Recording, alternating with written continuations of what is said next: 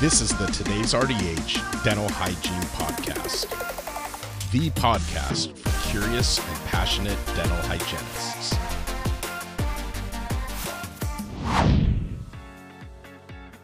Hello, Kara from Today's RDH here. Before starting, I'd like to thank Philips Oral Healthcare for sponsoring this episode. See firsthand how 30 years of innovation has made Philips Sonicare the number one dental professional recommended power toothbrush brand.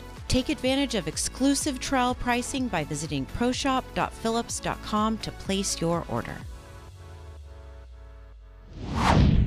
What the research shows regarding the efficacy of dental whitening options by Spring Hatfield. RDH, BSPH. Almost every patient visiting a dental hygienist wants whiter teeth. I wish I had a dollar for every chief complaint that I described as wants whiter teeth. So many whitening options are available gels, strips, toothpaste, mouth rinses, and of course, in office treatments. How do dental hygienists decide the best recommendation for patients seeking a whiter and brighter smile? Whitening systems. Whitening systems are categorized based on factors such as the whitening agent used, concentration, application form, and frequency. The two main groups that exist are in office and at home systems. In office treatments conducted by dental professionals use high oxidant concentrations like 25% or 35% hydrogen peroxide for short durations. Soft tissues are protected with barriers, and eye protection is essential if the product is light activated due to its intensity. Advantages include immediately visible results, but require multiple applications. Disadvantages include high cost, chair time, possible need for combination with at home methods, and teeth hypersensitivity. At home systems are commercially available, affordable, and user friendly. They can be professionally supervised or over the counter, OTC products, and these options include professionally supervised whitening trays with gel, toothpaste, mouth rinses, whitening strips, and whitening gels. Toothpaste. Toothpaste is often the go to for patients seeking whiter teeth. There are many options, and they're relatively inexpensive and can be obtained OTC. These patients often fall for marketing ploys and claims that are simply not supported by evidence. Charcoal toothpaste. A study was recently published on the efficacy of charcoal based toothpaste. The study examined the effects of three charcoal based whitening toothpaste in comparison with regular fluoridated toothpaste, focusing on color change, surface roughness, and micro hardness. Charcoal based whitening toothpastes alleged to work through absorption due to the porous nature of charcoal, which can bind to pigments responsible for tooth discoloration. Despite the availability, few studies have compared commercially available charcoal toothpaste products. In vitro techniques using substances such as chlorhexidine, coffee, red wine, and black tea were employed to assess whitening efficacy in this study. The results indicated none of the tested toothpaste, including charcoal based and regular fluoridated, showed significant whitening effects after 12 weeks of brushing. Research on the whitening potential of charcoal toothpaste has yielded varied results. Some studies found no significant whitening effect, while others observed slight whitening. However, charcoal toothpaste's abrasive potential raises concerns about its impact on tooth surface roughness. Surface roughness is crucial, as it can impact bacterial adhesion, biofilm formation, and various dental issues. In another review published, the researchers highlighted that only 28% of charcoal toothpastes are low in abrasiveness. This study found that surface roughness increased significantly for most charcoal toothpaste, except one with low abrasive content. Based on these studies, dental professionals should not recommend charcoal based toothpaste for whitening. Charcoal based toothpaste does not whiten teeth.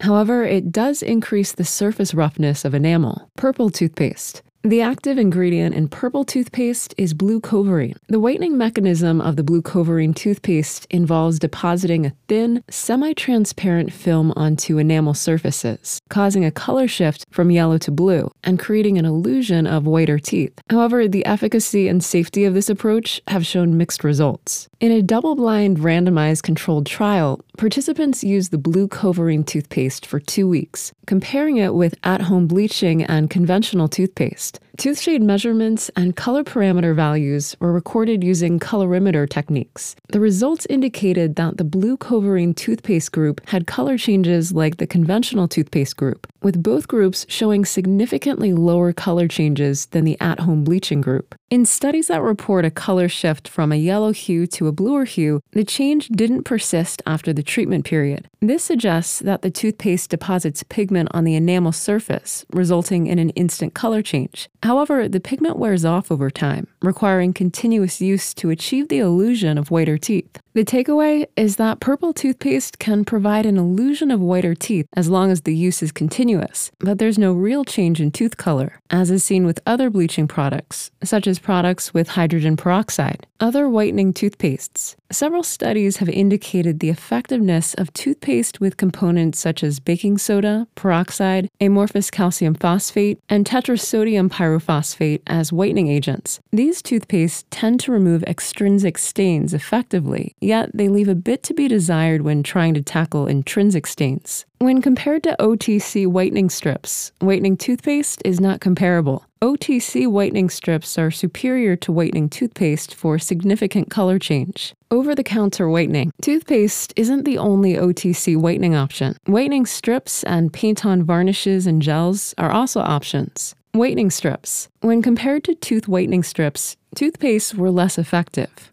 A study comparing whitening toothpaste to strips found significant changes with strips, but not with toothpaste. A literature review analyzed seven studies on whitening strips, comparing them with placebos, carbamide peroxide trays, or different concentrations of whitening strips. Studies included hydrogen peroxide concentrations of 5% to 6.5% and 9.5% to 14%, with exposure times of 30 minutes twice daily. Two studies found significant shade improvement with whitening strips compared to placebos. Four studies concluded that strips were as effective as carbamide peroxide trays, and one study indicated the superiority of 6% hydrogen peroxide strips over 10% carbamide peroxide gel trays. Notably, increased exposure time led to better results in two high quality studies. Overall, whitening strips were effective in most studies compared to other over the counter whitening agents. Paint on varnish varnishes and gels. There are limited studies evaluating the efficacy of paint on varnishes and gels. However, among the two studies published, both studies concluded, to varying extents, that paint on gels were effective for tooth whitening. A systematic review suggested that thrice daily application of paint on gels was more effective than twice daily, and higher hydrogen peroxide percentages were more effective. Despite reported effectiveness, the limited evidence makes declaring paint on gel's efficacy for whitening challenging. Whitening rinses. Whitening mouth rinses are quick and easy to use, making them an enticing choice for whitening. But are they effective? An in vitro study was conducted to compare the effectiveness of commercially available mouth rinses containing hydrogen peroxide and 10% carbamide peroxide whitening gel. The study revealed that immersion time significantly influenced tooth whitening. In this study, immersion time for mouth rinses was a total of 4 minutes per day for 7, 28, and 56 days. The most improvement was seen in the first 7 to 28 days. After 28 days, improvements plateaued, and no further whitening was observed. Literature on effectiveness of whitening mouth rinses is contradictory, and some studies report similarities to 10% carbamide peroxide gel and others. This study found that the mouth rinses resulted in lower color changes compared to 10% carbamide peroxide gel, yet higher than the negative control. Home bleaching with 10% carbamide peroxide gel was the most effective, demonstrating stable and long lasting results. Ultimately, this study demonstrated that each tested mouth rinse effectively whitened stained teeth over time, although none were as effective as the 10% carbamide peroxide at home bleaching gel. Color changes varied based on the specific parameters analyzed, and the study was done in vitro, which has limitations. Professional whitening. By far, the most effective way to whiten teeth is through professional whitening systems. These systems vary, as some are in office while others are at home. Additionally, some require light activation, while others don't. However, some of these can be quite pricey, and they may not always be the best option for patients. Let's explore their efficacy. Tray delivered at home whitening. A systematic review and meta analysis examining the efficacy of whitening between carbamide peroxide and hydrogen peroxide at home whitening gels found that carbamide peroxide whitening gel may provide slightly better results. The authors determined this was likely due to carbamide peroxide's slower release of the active hydrogen peroxide. Nonetheless, there wasn't a significant difference in tooth whitening between the two products. At home tray delivered whitening gel can be found in multiple concentrations. A randomized clinical trial evaluating the safety and efficacy of 10% and 16% carbamide peroxide determined that despite the higher concentration, the efficacy of 16% carbamide peroxide wasn't significantly different from 10% carbamide peroxide. Safety wise, 10% carbamide peroxide was better tolerated, with fewer instances of gingival irritation, compared to 16% carbamide peroxide. The higher concentration did indeed yield quicker results. Therefore, if you have a patient in need of quick results, a higher concentration may be a better choice. However, the study concluded that both concentrations were equally effective in improving tooth shade after three weeks of at home bleaching. In office whitening. Multiple in office whitening systems require light activation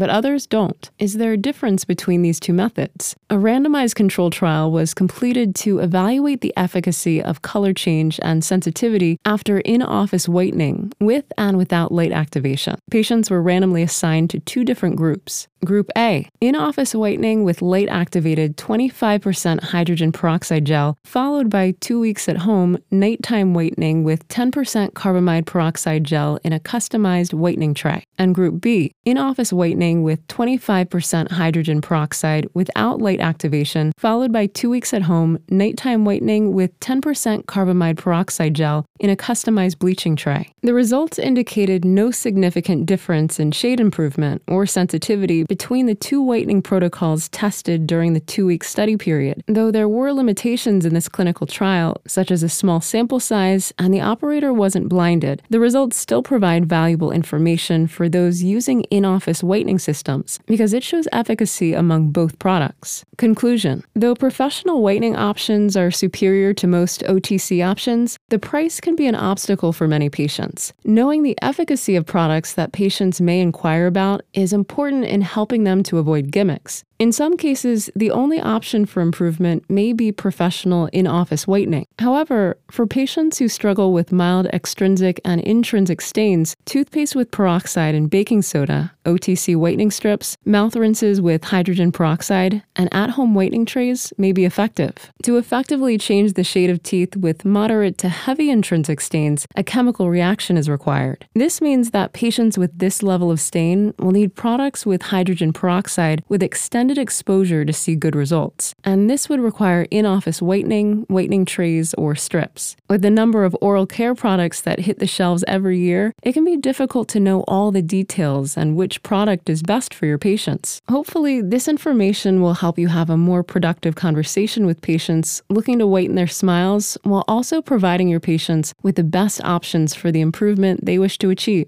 Before you leave, check out the today's RDH self study CE courses. All courses are peer reviewed and non sponsored to focus solely on high quality education. You can find out more by visiting dentalce.todaysrdh.com. Thank you for tuning in to today's episode brought to you by Philips Oral Healthcare. Help your patients achieve healthy smiles with chairside and at home products and educational materials designed for their unique oral care needs. Call 800 422 9448 to request your resources today. Thank you for listening to the Today's RDH Dental Hygiene Podcast.